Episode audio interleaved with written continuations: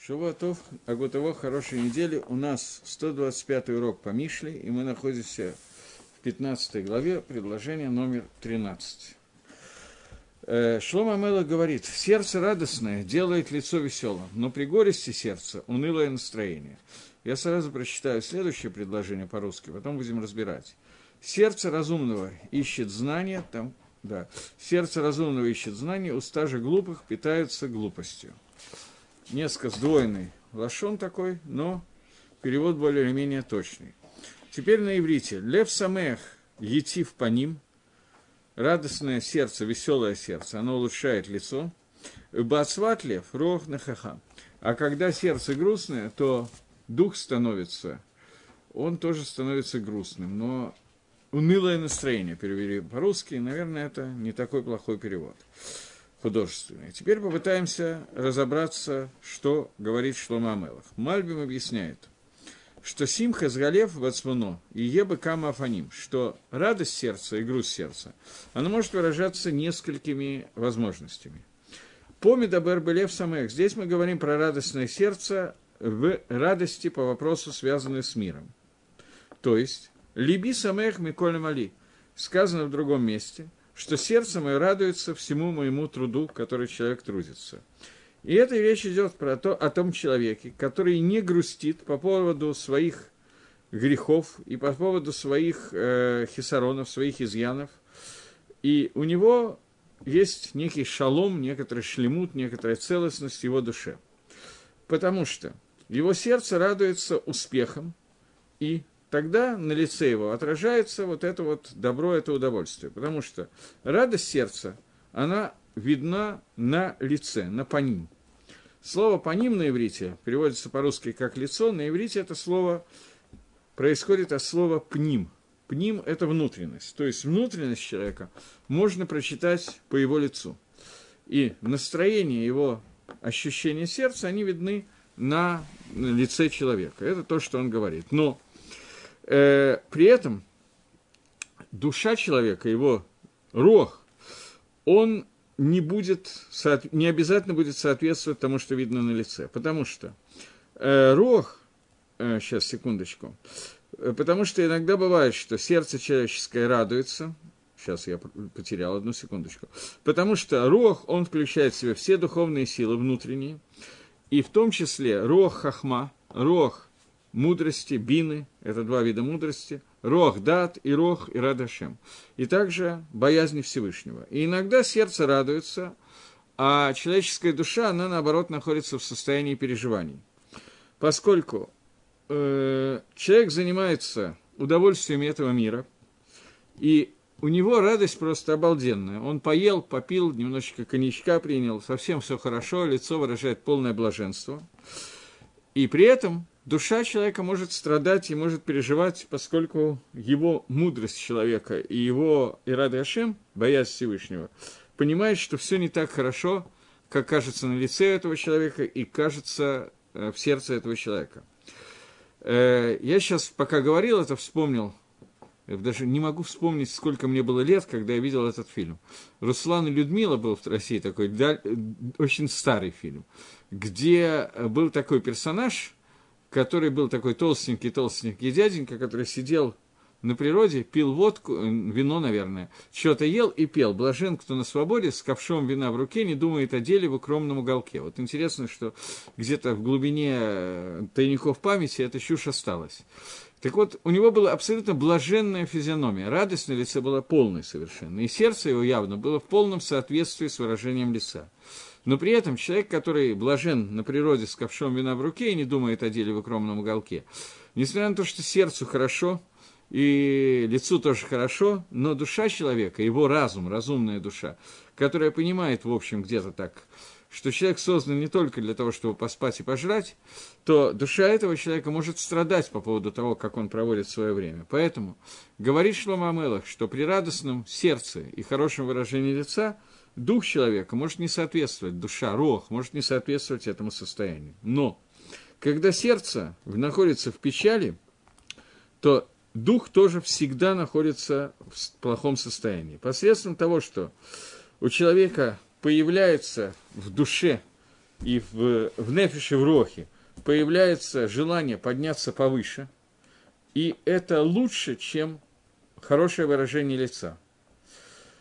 Таким образом, получается, что э, лицо человека начинает меняться в тот момент, когда он, изначально все было хорошо, сердце и лицо чувствовали себя изумительно, говорит Мальбим. Но при этом душа понимала, что он занимается не совсем тем, что им надо заниматься, поэтому возникает желание у Роха возвыситься, подняться немножечко выше над материальным миром, и тогда это приводит ко второму шлаву, ко второму эпизоду, второму уровню, когда сердце начинает чувствовать переживания и стремится изменить свое состояние. Окей. Э, давайте посмотрим сразу же Гаона на это предложение, а потом займемся следующим, хотя эти два предложения связаны. И Гаон учит не совсем так, как Мальбим, или совсем не так, как Мальбим. Попытаемся сейчас разобраться. Лев Самех говорит Гаон Мивильна так, что о чем говорит этот посук? Посук говорит о человеке, сердце которое радуется своему труду.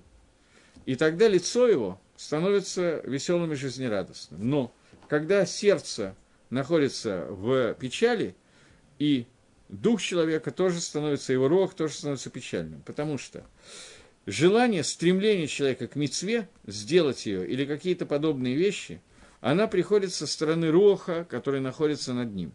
Я просто не знаю, как перевести слово рох на русский язык. Это одна из пяти э, частей души человека, которая находится. И это вторая снизу часть человека, которая уже не совсем животная душа, она немножко отделена от тела, и она больше занимается стремлением к изучению Торы и к мицвод. В отличие от Нефиш, которая более низкая часть души, которая руководится этим рохом, и она уже, ее волнует не только Тора и Мисвос, но ее волнует в частности любые материальные блага, поскольку она очень сильно соединена с телом. Так вот, я уже объяснял, говорит Гаон, раньше, в первом, в первом перике, что означает вот это вот э, желание человека, стремление человека к заповедям и к Торе, которое вырастает из того роха, который Всевышний поместил в человека. И этот рох, его задача – это духовное питание человека, это Тора и это заповеди. Но человек, у которого сердце находится в печали, то его рог тоже находится в таком опущенном состоянии, приниженном состоянии. Что такое пируш? Что имеется в виду? Э, что, что такое слово «нахаа», которое здесь написано относительно роха, которое, как он перевел в печальном настроении, по-моему, унылое настроение перевел переводчик на русский язык. Что такое? Духа упадок духа. Что это значит? Объясняет Гаон, что слово «нахаа», которое перевели здесь у нас как «унылое настроение», объяснение этого слова – это «швура», то есть он разбит, разбивание, ломание, ломка. Вы навшо и... А? Не... Нехе инвалид, да. От слова инвалидность, действительно. Пируш имеется в виду разбивание, ломание, шевер. И имеется в виду, что навшо человека, каца бы коль давар вейна секлаль, что человек доходит до такого состояния, что ему, его душа совсем разломана, раз, разбита, и не хочет делать ничего, ему все противно.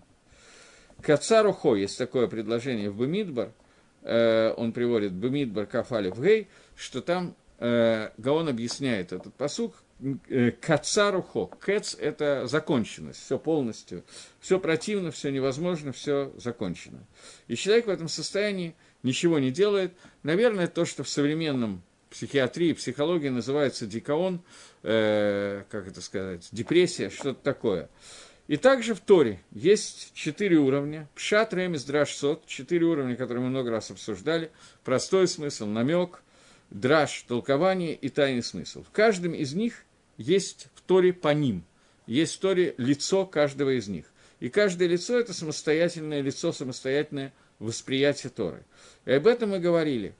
По ним эймот ламикре, по ним шахкот лашас, что существует по ним для хумаша, по ним лицо для геморы, по ним для своры, для агады, и по ним отдельные по ним по ним Б по ним, по ним внутри, лицо лиц, внутри лица, внутренность внутри внутренности, по ним бы по ним Дебаре Хашем Махем. Лицом к лицу разговаривал с вами Всевышний. И это все показывает, что у каждого из паним Шельтора, у каждого из лиц Торы есть отдельный север по ним, есть отдельное изображение, отдельное восприятие Торы. И это то, о чем сказано, лев самех идти в по ним, что радостное сердце, оно улучшит восприятие, улучшит вот эти по ним Торы. А когда сердце грустное, то дух становится инвалидом, мне подсказали слово. Как сказано, рухи ашаралейха, дух, который на тебе. То есть, имеется в виду, что человек, который находится в состоянии радостного сердца, ему намного легче воспринимать Гемору, воспринимать Тору, воспринимать Мицвод. Человек же, который находится в состоянии грусти, горечи, инвалидности, этот человек не может не только воспринимать, не только, ему не только плохо физически, но и его душевное состояние, оно разломанное, и он не может нормально соблюдать мицвод и нормально не может э, учить Тору. Вот.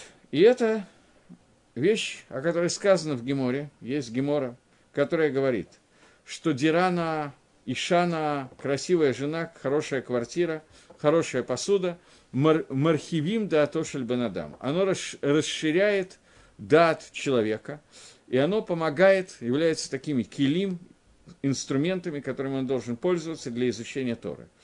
То есть это не является само по себе целью для того, чтобы была хорошая квартира и хорошие инструменты, и хорошая посуда.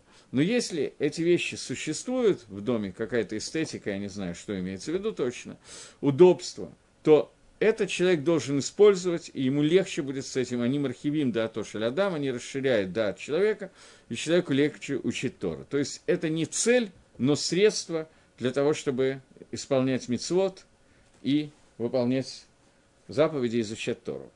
Это Магалах, который дает Гаон в этом предложении. Но при этом он не говорит, что имеется в виду, что человек, у которого есть квартира, как я сказал, большая квартира, то ему легче учить Тору. Гаон на эту тему в данную минуту не говорит, его шита не совсем такая. Он говорит о том, что человек, который находится с грустью, то это мешает учить Тору. Для того, чтобы грусти не было одно из средств, это то, что я сказал, но это далеко не единственное средство. А Мальбим учит этот посук совершенно другую тему. Он говорит о том, что у человека может быть радость в сердце, все хорошо и классно, но при этом его рух ощущает, что он занимается чем-то совсем не тем, чем надо заниматься, и входит в состояние дикаона, и постепенно приводит в это же состояние сердца, душу и физиономию тоже. Это два пшата немножечко разных. Теперь следующее предложение – которое мы сейчас будем учить, оно является, с одной стороны, продолжением предыдущего, дополнением, наверное, так правильно сказать. Он, оно говорит, сердце радостное делает лицо веселым, но при горести сердца унылое настроение. Следующее посуд. Сердце разумнего ищет знания, уста же глупых питается глупостью. Соответственно, Мальбим и Гагро немножко продолжают предыдущее предложение, немножко пойдут по разным путям, как мы сейчас увидим. Говорит Мальбим, что такое лев навон и вак... А, я хотел на иврите прочитать. Говорит э, Шлома Амелах, лех навон и вакеш даат, упней ксилим ир-э и велет. То есть, то, что мы только что сказали. Объясняет Мальбим, что такое лев навон и вакеш даат. Я уже объяснил, что навон, кто такой человек, который называют навон – мудрый человек, наверное, надо перевести по-русски. Но что это значит? Это человек, который понимает давар меток давар. Бина – это вид мудрости, хохма – это вид мудрости, когда человек получает информацию сверху и принимает его, ученик от учителя, мы от Всевышнего и так далее. Это информация, которую мы принимаем сверху. Бина – Навон – это человек, который умеет из части информации, которую он получил, вывести какие-то другие вещи – грубо говоря, это вывод какой-то из какого-то постулата, вывод какой-то теоремы, если это сравнивать с математикой. Но если сравнивать с Торой, то уподобить одну вещь другой и вывести новые законы. Из законов, которые даны Маширабейну на горе Синай по поводу строительства храма Мешкана в шаббат, запрещение и так далее, вывести, можно ли пользоваться электричеством в шаббат сегодня, это атрибут, который называется атрибут Бина. Атрибут Бина Всевышнего – это то же самое, только по отношению к Творцу. Итак, Навон – это человек, который выводит, понимает одну вещь из другой вещи. И посредством этого он приходит к понятию дата. Что такое дат? Что хукей, хахма, законы мудрости, которые даны, человек начинает понимать и знает их на уровне, который называется дат. Я много раз говорил, что дат – это хибур. Дат всегда состояние соединения. Воеда Адам от Хава. И познал Адам свою жену Хаву. Соединение, когда становится единым целым, это дат посредством бины, посредством того, что человек может вывести из полученной информации новую информацию, она постепенно, эта информация доходит до состояния дата, когда она становится частью человека, и он не может жить в отрыве от этой информации. То есть дат – это то, как влияет его знание на все его поведение. И это написано «Бесифтей навон тимца хахма». В словах мудреца ты увидишь, найдешь хохму. Но Лоиси гадат бакаль. Дат невозможно достигнуть ее легко, а только после бакаши, после просьб и идбананут гарав, и многих-многих раздумий. И сердце, которое является той силой, которая властвует над человеком, когда она хочет лигангик, когда он хочет направить человека по дороге мудрости, то он, оно просит дата и таамим и садот. Для того, чтобы вещь стала, вошла в атрибут понимания дата, то недостаточно узнать по Кицеру Шельханоруху, например, по кратким сводам законов, как нужно себя вести, но для этого необходимо знать таам, смысл и тайны заповедей, тайны Галахи, объяснения, которое уже связано с пониманием того, чего хочет, хочет Всевышний. Только в этом случае человек может желание Творца ввести в состояние я Йодея, я знаю. Это то, что говорит Мальбим. Но Ксиль, глупец, человек, который не оставляет мудрость из-за своей глупости, что Ксиль, он не авиль, как мы говорили. Есть два вида глупости. Есть глупость, когда человек начинает на каждые вещи, связ- связанные с Торой, задавать какие-то кушьет – а есть человек, который, в принципе, согласен с Торой. Единственное, что ему мешает, ему мешает Тайва, Гайва, Хемда, какие-то виды Ецергоры. Он, в принципе, совсем не против Мецвод, он двумя руками за. Но вот сейчас ему хочется этого мороженого. И он не может устоять против такого соблазна, который ему дается в мире. Понятно, что мороженое далеко не самый большой соблазн, который есть в мире.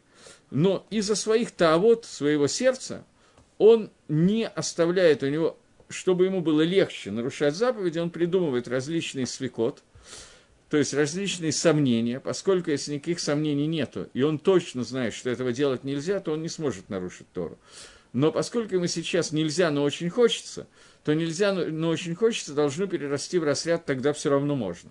Но чтобы это произошло у Ксилия, это происходит в связи с тем, что он объясняет, доходит объяснение, почему на самом деле не это имело в виду Тора, не это запрещено, не в этом дело, а вот э, и начинается фикот, сомнения, а может быть я не так понял и так далее, и в результате становится можно. Имеется в виду, что он трудится, старается, вкалывает для того, чтобы найти какие-то вещи, которые против хохмы и против мудрости Тора с помощью философии и других вещей. И не так э, это Ивель, и не так Ксиль, что Ксилут – это человек, который обманывает сам себя, не обманывая себя, но только Ксиль он находит Ивлут. Ивлут – это, и Ксиль – это две виды глупости, что несмотря на то, что его сердце не, не настолько плохое, чтобы стать Ивелем, чтобы стать таким мерзавцем, тем не менее, его лицо начинает выражать вот это вот э, состояние лица, я не знаю, состояние, когда он хочет сделать... Короче говоря, внешнее, внешнее проявление его становится как глупца, который хочет нарушать законы Тора, несмотря на то, что внутри сердца это еще не совсем так. То есть его физиономия, лицо, она, на нем нарисована его кавана, его желание. И это, а? Его намерение, его каванот. И после того, как он направляет свое лицо в сторону вот в сторону исполнения своих желаний, поэтому лицо становится немножечко плохим, и это все равно, что на него надета какая-то маска, масве, какая-то ширма, паранжа. И он находит вот эту глупость, которая находится перед его лицом, она начинает отражаться на его лице, и это то, что происходит в тот момент, когда человек начинает искать какие-нибудь возможности нарушить заповеди Торы, то утверждает Шлома Амелах, что это начинает отражаться на его лице. Как говорится в посуке, сердце разумного ищет знания, уста же глупых питаются глупостью, и, соответственно, в это время на его лице отображается эта глупость, которую он ищет для того, чтобы для того, чтобы нарушить Тору, потому что у него так срабатывает тайва.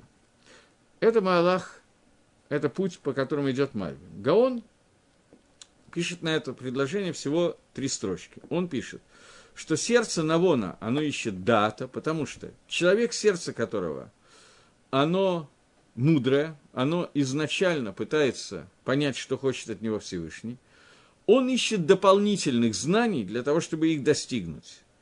И он видит способ этого достижения.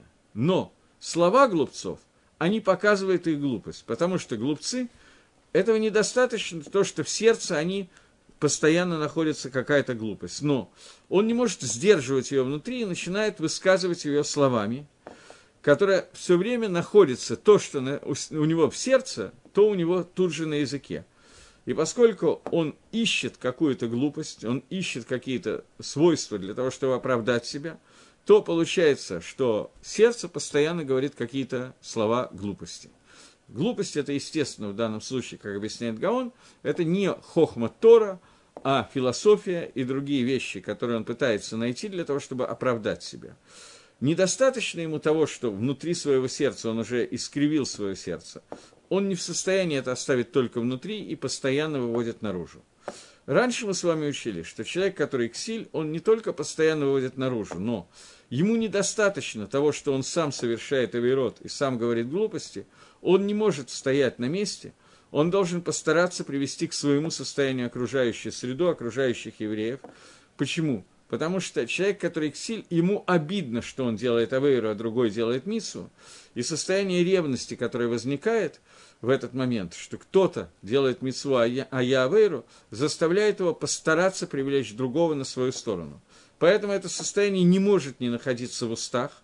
Человек, который умный, который слушает этого человека, умный еще раз. Это человек, который живет Торой и находится внутри нее – и воспринимает Хохму Всевышнего, он навон, он из одного слова Творца делает выводы относительно других вещей, которые хочет Творец в этом мире.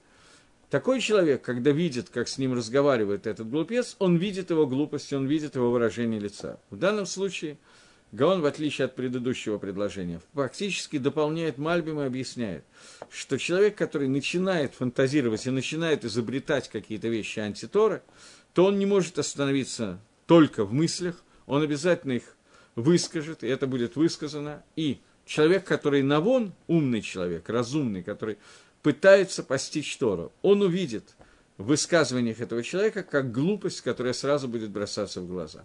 Человек же, который не является навоном, не является мудрецом Торы, для этого человека, мудрецом я сейчас имею в виду не человек, который много Торы знает. Понятно, что это главное понятие мудреца Торы, но я имею в виду э, мудрец – это тот навон, это тот человек, который пытается найти дороги мудрости Всевышнего и не пытается найти какие-то на них перход, какие-то кушьет, не пытается выяснить, как Тора объясняет то-то, то-то и то-то, и поставить кушьет на Тору.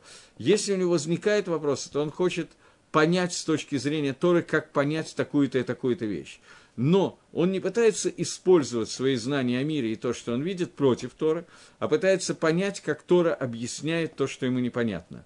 И это сказано, что Навон, он будет искать дат, он будет искать знания. И когда он сталкивается с человеком, который, наоборот, ставит трудности на Тору и пытается ее опровергнуть, то он увидит глупость этого человека. Другие люди, которые не пытаются это сделать, они могут воспринять попытки этого человека как какие-то, как выражение гомо sapiens. Я знаю, как выражение кого-то разумного, который что-то ищет. Но человек, который понимает, что такое Тора и стремится к ней, он сразу же увидит – это действительно попытки разума понять, постичь Тору, или это попытки глупости объяснить, почему я не буду выполнять митцвот. Разница будет достаточно большая и будет бросаться в глаза сразу. Это пшат 14 предложения. Теперь попытаемся двинуться дальше и попытаемся следующее предложение тоже разобрать. Это предложение довольно, по-моему, известное – Э, оно цитируется, может быть, оно известно мне, потому что оно часто цитируется Геморой в нескольких местах, а может быть, оно действительно известно. Все дни убогого дурны, а у кого сердце весело, у того всегда пир. Жуткий перевод, который дал переводчик. Попытаемся все-таки это сделать на нормальном языке. Хотя, на самом деле, он перевел не дословно, но он, э, Шлома Мела говорит так. Э, Коль емей они раим, все дни бедняка плохие, Ветов лев миштет амид, а человек добрый, у которого хорошее сердце, он будет пить постоянно. Пить имеется в виду алкоголь. Это дословный перевод. Он, вероятно, хотел смягчить, потому что звучит немножко странно. Но, тем не менее, у кого сердце весело, у того всегда пир, он написал. Пир – это действительно можно, можно так перевести, но здесь написано «миште тамид». У него постоянная выпивка, дословный перевод. Но мечты и пир тоже можно перевести. Посмотрим, как объясняет Мальбим, но здесь мне больше интересен Гаон в данном случае. Коль имею нераим. Все дни бедняка плохие. Объясняется, что пней ксилим, ираэ и влад, что лицо глуп, глупцов, их глупость будет нарисована на этом лице. Мальбим идет по своей точке зрения, объясняет, что речь идет о том, что изображено на лице человека, и глупость будет изображена у него на лице. В Игуме Супак, и он все время находится в сомнении из того, что он видит перед собой. И он все время задает вопросы. Вот мы видели, и так далее. И человек, у которого все дни находятся вот в таком состоянии, дни его бедности, они плохие. То есть, они – это человек, который митане, бипнейши, шоме, лахакей гатора, убакользо, емай раим тами. То есть, он все время нарушает Тора, но он слышит эти законы Торы, и каждый раз, когда он придумывает способ и причину, по которой он может их нарушить, то в этой ситуации его дни становятся плохими, потому что он постоянно находится в такой борьбе, он понимает, что он делает что-то не то, и он постоянно страдает из-за того, что он нарушает. Человек же, который делает постоянное миште, постоянный пир все время, этот человек называется тофлев, у него хорошее сердце. Из этого доказывается, что нету э, сахара легалех бахохма, что нету награды тому, который идет в мудрости, но сердце человека, который разумный, он все время стремится к знаниях, и э, он отвечает на все вопросы. Мальбим довольно непонятно это объяснил. Гагро сразу же дает полное объяснение, поэтому я сказал, что здесь больше интересен Гагро. Он говорит, все дни бедняка, они плохие, они раим. Наши мудрецы сказали, кто такой Ашир, кто такой богатый человек, Хасамео Бахелко, человек, который радуется своему уделу. Это Перкеавод.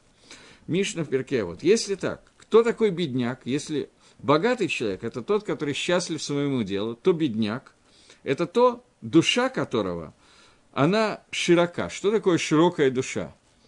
Это человек, которому никогда не хватает того, что у него есть. Я не знаю, по-русски так ли говорят выражение «широкая душа», но Нефиш Рахава, который говорит все время и в Геморе, и здесь, Агро, это человек, у которого сколько бы у него не было, ему всегда не хватает, ему всегда нужно больше. У него широкая душа, он все время требует себе. А? Бальхим, да. Бальтава алчная душа. Ну, я буду переводить дословно, широкая душа. Выколь халалей да алма. И ему не хватает всего, что есть все полости, которые в этом мире есть, как бы они ни были заполнены, но ему никогда не хватит. И ему никогда не хватит этого даже бы свой да, даже в своих мечтах, даже в своем знании, он никогда не насытится. Поэтому все его дни плохие, потому что никак невозможно, чтобы он достигнул своего желания и восполнил то, что хочет его душа. Ему всегда мало. Как мы говорили, что Адам Эйн Адамет, это кто это говорит? Это говорит, э, не знаю, где это написано, это много раз приводится. Эйн Адам Хазаль, наши говорят, но я не помню, где этот Макор, источник я не помню, здесь у меня не приводится. Эйн Адамет выхацита аватоба эдо. Наши мудрецы говорят, что человек не умирает – так, чтобы исполнилась половина всех таавот, всех желаний, которые у него есть. Сколько бы он ни заработал, чего бы ни было, он никогда не умирает, и половина того, что он хочет, находится у него в руке. Э, я когда-то на, урок, на каких-то уроках приводил, я не помню на каких, историю про Александра Македонского. Такая история, когда Александр Македонский шел воевать, в, так как рассказывает это Гемора, Ламадинат Африка, государство, которое называется Африка. Он пришел в государство Африка и сделал осаду города, который Ирши Кулонашим, город, который состоял только из женщин. И вот он осадил этот город и потребовал, чтобы они сдались. Они написали ему письмецо. отправили, что подумай, что ты делаешь. Если мы тебя победим, тебя будут звать царь, которого победили женщины. Если ты нас победишь, тебя будут звать царем победивших женщин. Оно тебе надо. Александр Македонский пишет им в ответ, что я готов снять осаду города, вышлите продукты для армии. Они высылают золотые столы, на котором золотые яблоки, золотые апельсины, золотые корзины, золотые хлеба. Он им пишет в ответ, разве золото едят? Они ему пишут в ответ, разве у тебя в Греции не хватало еды, из-за этого ты пришел в Африку? Поговорили. После этого они расстаются, Македонский снимает осаду с этого города, забирает это золото и идет с армией дальше. Они доходят до реки, и армия в это время питалась тем, что они брали с собой соленые рыбы, хорошо засоленные, так, чтобы они не портились в пустыне. И для того, чтобы их можно было как, хоть как-то есть, их надо было отмочить в воде довольно длительное время. И вот эти воблы, я не знаю, как их назвать, они бросили в воду для того, чтобы они отмокли. Воблы сразу начали плавать, рыба ожила и стала плавать по реке. Александр Македонский говорит, что Шмамина значит, что эта река выходит из Ганедана и идет началу этой реки, чтобы войти в Ганедан. Он доходит до Ганедана, до ворот Ганедана, и пытается войти, но ворота не открываются. Он пытается протаранить, постучать, еще что-то, ворота не открываются. Он использует какие-то таранные орудия, появляется надпись «Зе Шарла Ашем цадиким его убо». Это ворота Всевышнего, туда войдут праведники. То есть праведники, это имеется в виду не ты, а кто-то другой. Он отвечает македонский, но я, Анна Малка, Анна, я царь, мне тоже что-то положено. Может, я не могу войти туда, но что-то мне положено. Ему выкидывается через ворота, выкидывается череп. Он берет этот череп и говорит, что если череп выдан мне из такого места, то здесь какой-то какой серьезный подарок мне дали. Он кладет этот череп на одну чашу весов, а все, что он награбил, золото, серебро и так далее, включая то, что дали эти амазонки, он кладет на другую чашу весов, и череп перевешивает все, что он успел награбить до того времени, пока он дошел до этих ворот. Э, Спрашивает он Гаймай, что означает это, спрашивает всех своих советников, мудрецов, никто не может ответить. Тогда он приходит к еврейским мудрецам и спрашивает Гаймай, что это значит. Отвечают мудрецы, что возьми песка и насыпь в глазницы черепа. Он берет песок, насыпает в глазницы черепа, и тогда золото перевешивает этот череп. Объяснение этой геморы, что македонскому, я не знаю, понял ли, понял ли это македонский, но мы с вами должны понять из этой агады в геморе Тамид – что Гемора хочет нас научить тому, что пока есть глаза, и человек что-то видит в этом мире, пока глаза не заполнены песком, пока он не умер, и в него в глазнице не насыпался песок, все это время человек всегда будет желать чего-то, и никогда не будет так, что он насытит свое желание, сколько бы он ни заработал, сколько бы у него не было. Я понимаю, что Александр Македонский был относительно богатым человеком, царем, который завоевал большую часть мира к 30 годам, умер в 33 года, по-моему, когда он уже э, после Индии там подхватил какую-то малярию и так далее. Но, тем не менее, во время своих завоеваний он успел очень много захватить, в том числе золото, серебра и так далее. И, тем не менее, ему показали, что все, что он захватит, ему никогда не будет достаточно. Это то, что ему впервые сказали амазонки, дев, тетеньки, которые сказали, что разве у тебя не хватало еды в Греции, разве для этого ты сюда пришел? Тут сюда шел за золотом. Сколько бы ты ни завоевал, тебе всегда будет не хватать золота. Он не стал спорить, он забрал это золото, но потом получил еще и череп, и потом ему показали – что никогда тебе не будет достаточно. Это ситуация, которая есть у любого человека без исключения. И здесь сказано, что человек, который они, человек, который идет на поводу своих желаний, это человек независимо от того, сколько он заработает и сколько у него будет денег. Ему никогда не будет хватать. И этот человек, все его дни будут раим, они будут тяжелые, э, плохие дни, поскольку он всегда будет ощущать, что ему чего-то не хватает. Но тоф лев миштет амид – но человек, который хороший сердцем, он будет постоянно находиться в состоянии легкого опьянения. Скажем так, я перевел Миштет Амид. Он будет постоянно пить. Человек, которому достаточно того, что у него есть, говорит Гаон, его сердце будет постоянно находиться в радости. Подобно человеку, который выпил немного в своем доме, что его сердце радуется во время, когда он шатуй яин, ну, на современном языке это немножечко в подписи находится. Когда человек находится в состоянии, веселом состоянии от вина, до того состояния, пока он, э, до такого состояния, что даже царь ему ничего не, не означает. Он, ему хорошо. Он ни царя не боится никого, ему просто вот хорошо человеку. Бывает, вы знаете, наверное, о чем идет речь. Но это только во время, пока он находится в состоянии опьянения. Но после этого, когда опьянение выходит из него, то эта радость у него уже не, не остается такой, как было раньше – что не так с человеком, который называется тофлев, которому всегда всего достаточно. Он всегда находится в состоянии радости, симхи, легкой эйфории, как человек, который немножко выпил. То есть ему всегда достаточно, он всегда счастлив, он ашир, он самое бахелко, ему нету такой вещи, которой ему не хватает. Он всегда радостный и веселящийся. И Гемора это сравнивает, э, не Гемора, а Шлома Амелах это сравнивает с состоянием такого легкого опьянения, когда человеку хорошо постоянно. И это человек, который не находится в состоянии зависти, в состоянии аниюта, бедности, которому всегда чего-то не хватает. Независимо от достатка человека, человек бедным называется тот человек, который понимает, что ему не хватает. Лымайса на самом деле – это и есть сот тайна конфликта Исава и Иакова. Когда Иаков, после того, как он был у Лавана, встречается с Исавом, он шлет ему подарки. Три стада, которые идут впереди него. Исав видит эти стада, встречается с Иаковом после там еще каких-то событий, сейчас неважно, когда он понял, что воевать с Иаковом лучше не стоит по каким-то причинам. Исав спрашивает Иакова, что это за стада, которые я встретил. Отвечает Иаков, это подарки, которые я тебе послал, чтобы найти милость в твоих глазах. Говорит Исав, зачем ты мне их шлешь? Ешь ли раф, у меня есть много. Отвечает Аков, нет, возьми, потому что ешь ли коль. Возьми, потому что у меня есть все. Это разница, в диалоге раскрывается разница между Исавом и Иаковом. Ешь ли раф и ешь ли коль. У меня есть много и у меня есть все. Человек, который говорит, Исав, который говорит, у меня есть много, он понимает, что у него есть много, но он также понимает, что этого много ему недостаточно. Они и говорит, что дни бедняка – на земле, они всегда находятся в состоянии рая, ему всегда плохо. Но дни человека, который тоф лев, которому всегда хватает, Исав был сильно богаче Якова в этот момент. Но это не имело никакого значения, потому что Якова было все, а у Исава было много. Так вот, здесь говорится о том, что человек, который бедный человек, он будет всегда нуждаться. Но человек, который богатый, он находится в состоянии тоф лев. Он богатый, потому что его сердце всегда хорошо. Он мечте томит, он будет все время находиться в состоянии мечты. Теперь обратите внимание, что последние три предложения, они все говорят про сердце. Сердце, которое переводится на русском немножко по-разному, но первое предложение говорит сердце радостное, потом сердце разумное, а потом сердце хорошее.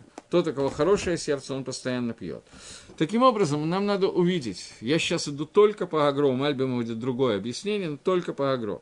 Агро говорит, что сердце радостное, сердце разумное и сердце хорошее – это три проявления, которые человек должен достигнуть, чтобы посредством своей хохмы, бины и дата прийти к состоянию, когда сердце ощущает, к ощущению, что у него есть все, ему больше ничего не нужно, и Всевышний дал все, что необходимо – для службы Всевышнего в этом мире. После того, как э, человек доходит до этого состояния, состояние понимания, что ешь ли коль, что у меня есть все, вот этот человек, он будет находиться в состоянии миштетамид. Понятно, что это эйфория, я не хочу обвинить, не подумайте, что Яков Авину постоянно находился в состоянии легкого алкогольного опьянения, не это имел в виду, и не это имел в виду Шлома Амелов.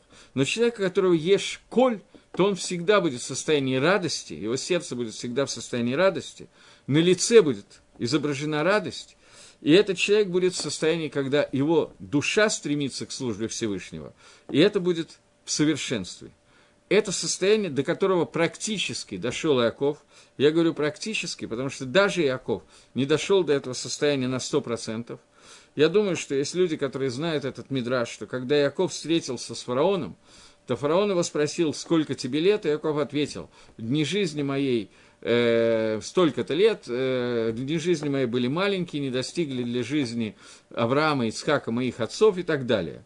И Баля Турим объясняет, что сколько лет не дожил Иаков до, до, до лет Авраама, он не дожил столько лет, сколько он сказал в этом предложении. что дни моей жизни не достигли дни жизни моих отцов и так далее. То есть он мог просто сказать, не 137 лет, он начал долго-долго объяснять, сколько ему лет и так далее. Объяснил, что поскольку у него были много страданий, Есефа украли, с Диной проблемы и так далее, то из-за этого он не дожил до этого времени. Так пишет Баля Турин. После того, как мы посчитаем количество слов, которые сказаны в этом предложении Якова, оно не совпадет. Не совпадет с количеством лет, которые он не дожил до времени Авраама, до возраста Авраама.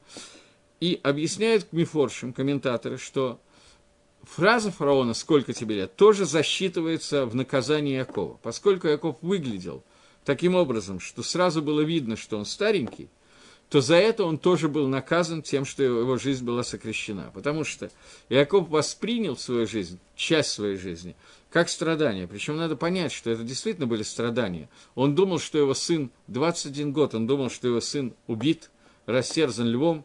21 год он находился, Иосиф находился в Галуте, Яков страдал по этому поводу, у него не было Рога Кодыша, у него не было пророчества. Э, Дина, которая была взята Шхемом, война, Рахель из-за этой войны фактически умирает, он лишается любимой жены и так далее, и так далее. То есть Яков действительно достаточно сильно страдал в своей жизни.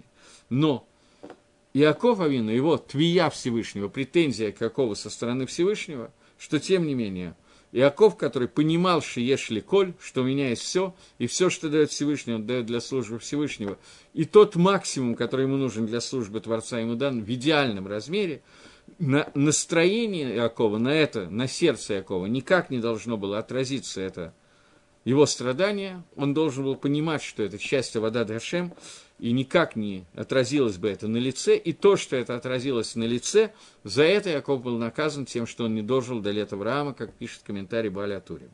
То есть даже на Якова есть такая претензия. Тем не менее, Шламу Амелах, поскольку понятно, что нам не дотянуться до уровня Якова, и я даже не знаю, надо ли пытаться это сделать, как бы понятно, где мы и где Яков, но тем не менее, Шлама Амелах показывает нам горизонты, каким образом человек должен жить и как ощущать, и вот это то, что должно в нас войти хотя бы на каком-то уровне, когда все, что происходит в мире, человек должен понимать, что Коль Давид Рахмон это все, что сделал Всевышний, он сделал для добра, Ешли Коль, у меня есть все, Они, бедняк, он постоянно находится в состоянии страданий все его дни, а человек, который топ лев, у которого сердце хорошо, он постоянно находится как будто бы во время пира. Это заключение вот этих трех суким, которые говорят про сердце. Понятно, что мы сейчас изучили с вами Мишлей не на уровне пшата, на уровне того, как объясняет Гаон Мивильна в основном, но есть пшада пашут этого посука, и Гемора приводит объяснение пшат пашут, простого пшата этого посука, который говорит, что речь здесь идет о том, что человек, который бедняк, ему таки плохо. Он голодный, ест не весь что, у него немножко побаливает живот из-за того, что он ест непонятно что, и он бы с удовольствием там еще хряпнул бы что-нибудь покушать и так далее. Но Гемора спрашивает, но ведь даже у бедняка, у которого совсем плохо с едой, у него есть шабаты и емтовы, которые он выделяет, и у него есть хорошая еда в это время. Отвечает Гемора, что шинуй весет хилат махала. Изменение стандартных вещей – это начало болезни. Поэтому, когда у него меняется еда, он в шаббат ест что-то вкусное, хорошее и так далее, богатую пищу, то это вызывает у него дополнительные боли в кишечнике.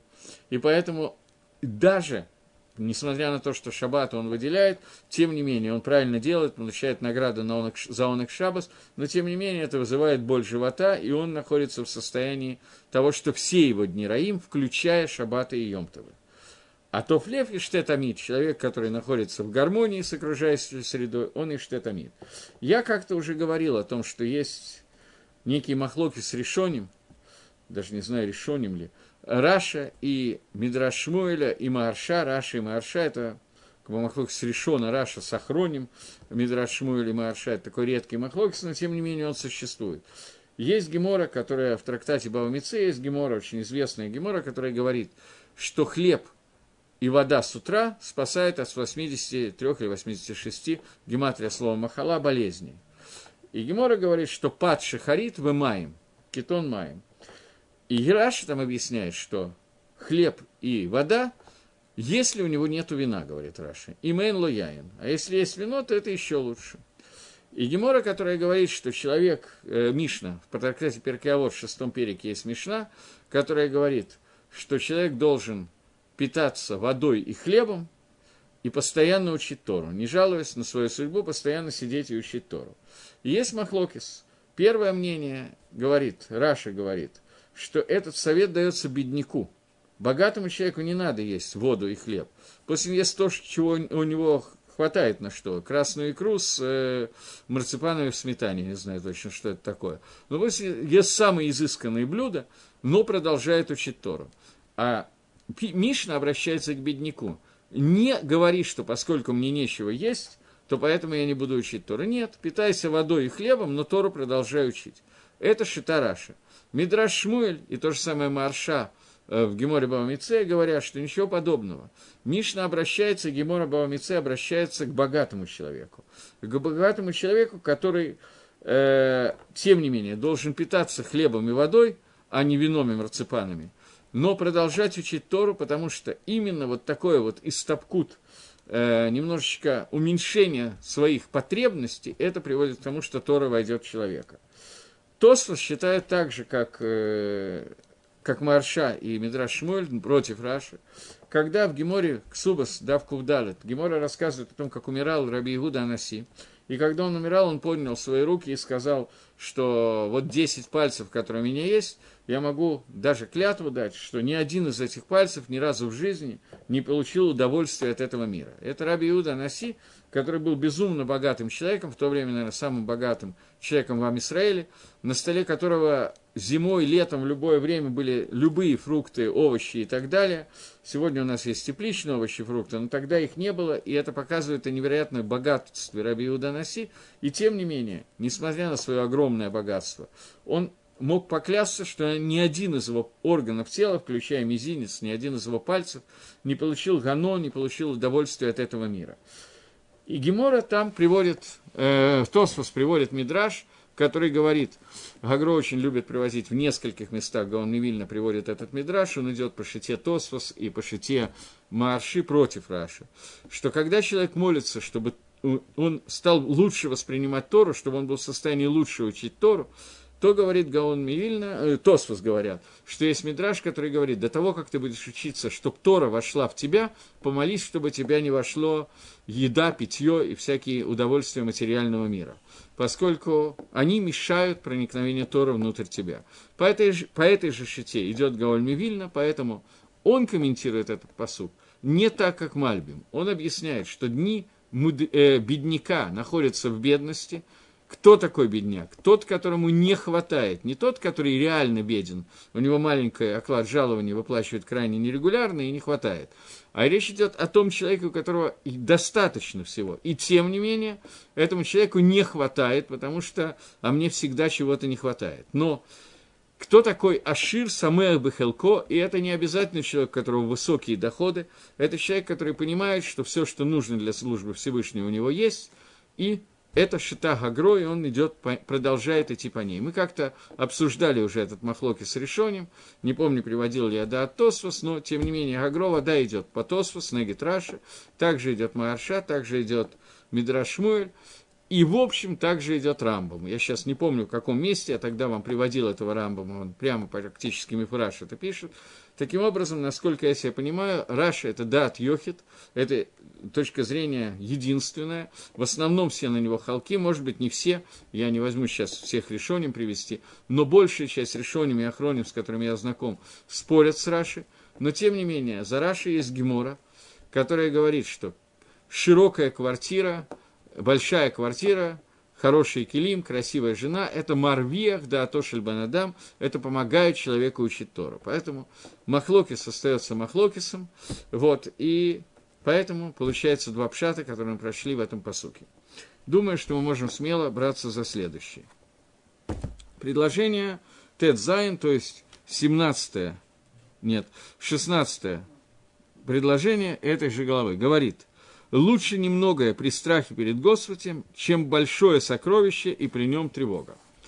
Э, Мальбим, да, я обещал, что я буду на иврите тоже читать. Тов миат бейрад гашем, миоцер рав умигмабо. Перевод более или менее хороший, поэтому я не буду стараться лучше перевести. Говорит Мальбин, что лучше немного со страхом перед Всевышним. Немногое, про которое можно сказать, что легаани ахер шигу асек, для другого бедняка, который этим занимается, для него лучше немного, но со страхом перед Творцом. То есть он голех у мигалеха шлемут. Он достигает посредством немногого, он достигает целостности. И это тов, и это лучше, чем тот, у кого есть огромный склад, э, после того, как находится в нем тревога, потому что он находится в тревоге своей души, и у него не хватает духовного богатства. И об этом он сейчас следующее предложение объясняет предыдущее, говорит Мальбим. То есть человек, который беден, Мальбим возвращается фактически к шите Гаона, после того, как он обсуждал прошлое предложение, и говорит, что после того, как даже человек, который, у которого лучше, чтобы у него было немного, но страх перед Всевышним, чем человек, у которого были полные склады и полные сокровищницы – но при этом у него будет состояние его души в тревоге и плохо ему будет. Почему? Следующее предложение объясняет, что имеется в виду. Э, лучше трапеза из зелени и при ней любовь, чем откормленный бык и при нем ненависть. Что имеется в виду, говорит Мальбим, что лучше трапеза из зелени с любовью, чем огромный бык откормленный, но ненависть. Что? Мы видели, что человеку становится хорошо маленькая трапеза, если там находится, внутри этой трапезы находится любовь. Что любовь, она услощает даже зелень, которую человек ест, но ненависть, она делает горьким. Даже какую-то такую вот очень хорошую еду, почему-то еда бык назывался у них всегда такой самой лучшей едой, которую можно себе представить, откормленный бык. И нету большего э, удовольствия внешнего и оныга, и удовольствия, которое кажется основным, но на самом деле главное – это внутренняя минуха, внутренний отдых и любовь, и уверенность в Всевышнем, потому что в таком случае душа будет получать наслаждение. Понятно, что тело получит большее наслаждение от шикарной трапезы, где будет бык, пирожные, торты, мороженое и не знаю что еще, э, чем от того, что он поест немножечко огурцов. Э, но, тем не менее, если внутри находится спокойствие душевное, то любая самая маленькая трапеза, самая бедная трапеза, она становится значительно более угодной человеку и приятной. Говорит Гаон, что лучше немного, то есть немного, которое добавится к человеку в страхе перед Творцом, и это лучше, чем огромные сокровищницы, которые он может собрать, но при этом у него будет куча обманов и гзелот. Он, Гаон, в отличие от Мальбима и русского переводчика, не переводит слово «миума» как слово «тревога», он переводит как слово «воровство» и «обман». Имеется в виду, что для того, чтобы идти по пути изучения Торы Всевышнего, который является Тмима, что иногда человек учит очень-очень много, но многие вещи, которые он учит, он учит ради кого-то, ради того, чтобы его уважали, из-за гайвы, из-за того, чтобы ликантер, для того, чтобы найти какие-то кушьет на Тору, поставить трудности на Тору и подобному этому. И в такой ситуации получается, что ров, множество из того, что он выучил, называется очень маленьким. То есть значительно лучше то немногое, что он выучит в боязни Всевышнего. И это немногое, оно будет более важное, чем целое огромное собрание Торы, которое находится в состоянии мигумы, в состоянии воровства, в состоянии обмана, в состоянии не Торы, которая выучена ради Торы. То есть Гаон переводит стрелки этого посука на много и немного из материального э, благосостояния в духовное. Что человек, который учится и учится ради кого-то, ради уважения, ради зарплаты, ради гайвы, этот человек, многое, которое он выучил, это намного меньше, чем тот, кто выучил Лешем Шамай во имя небес. На самом деле он даже не говорит во имя небес. Это отдельная статья, что такое во имя небес. Чем человек, который выучил это в страхе перед Всевышним, выучил просто, чтобы знать Тору. Теперь он продолжает и говорит, лучше овощная трапеза с любовью, чем откормленный шор, откормленный бык с ненавистью.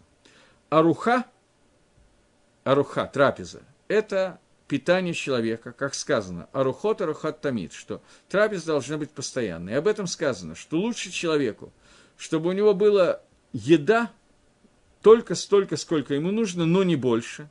И даже те мезонот, и даже столько, сколько ему нужно, пусть будет какие-нибудь дешевые ярокот, дешевые овощи, но при этом у него будет агават гашем, у него будет любовь ко Всевышнему.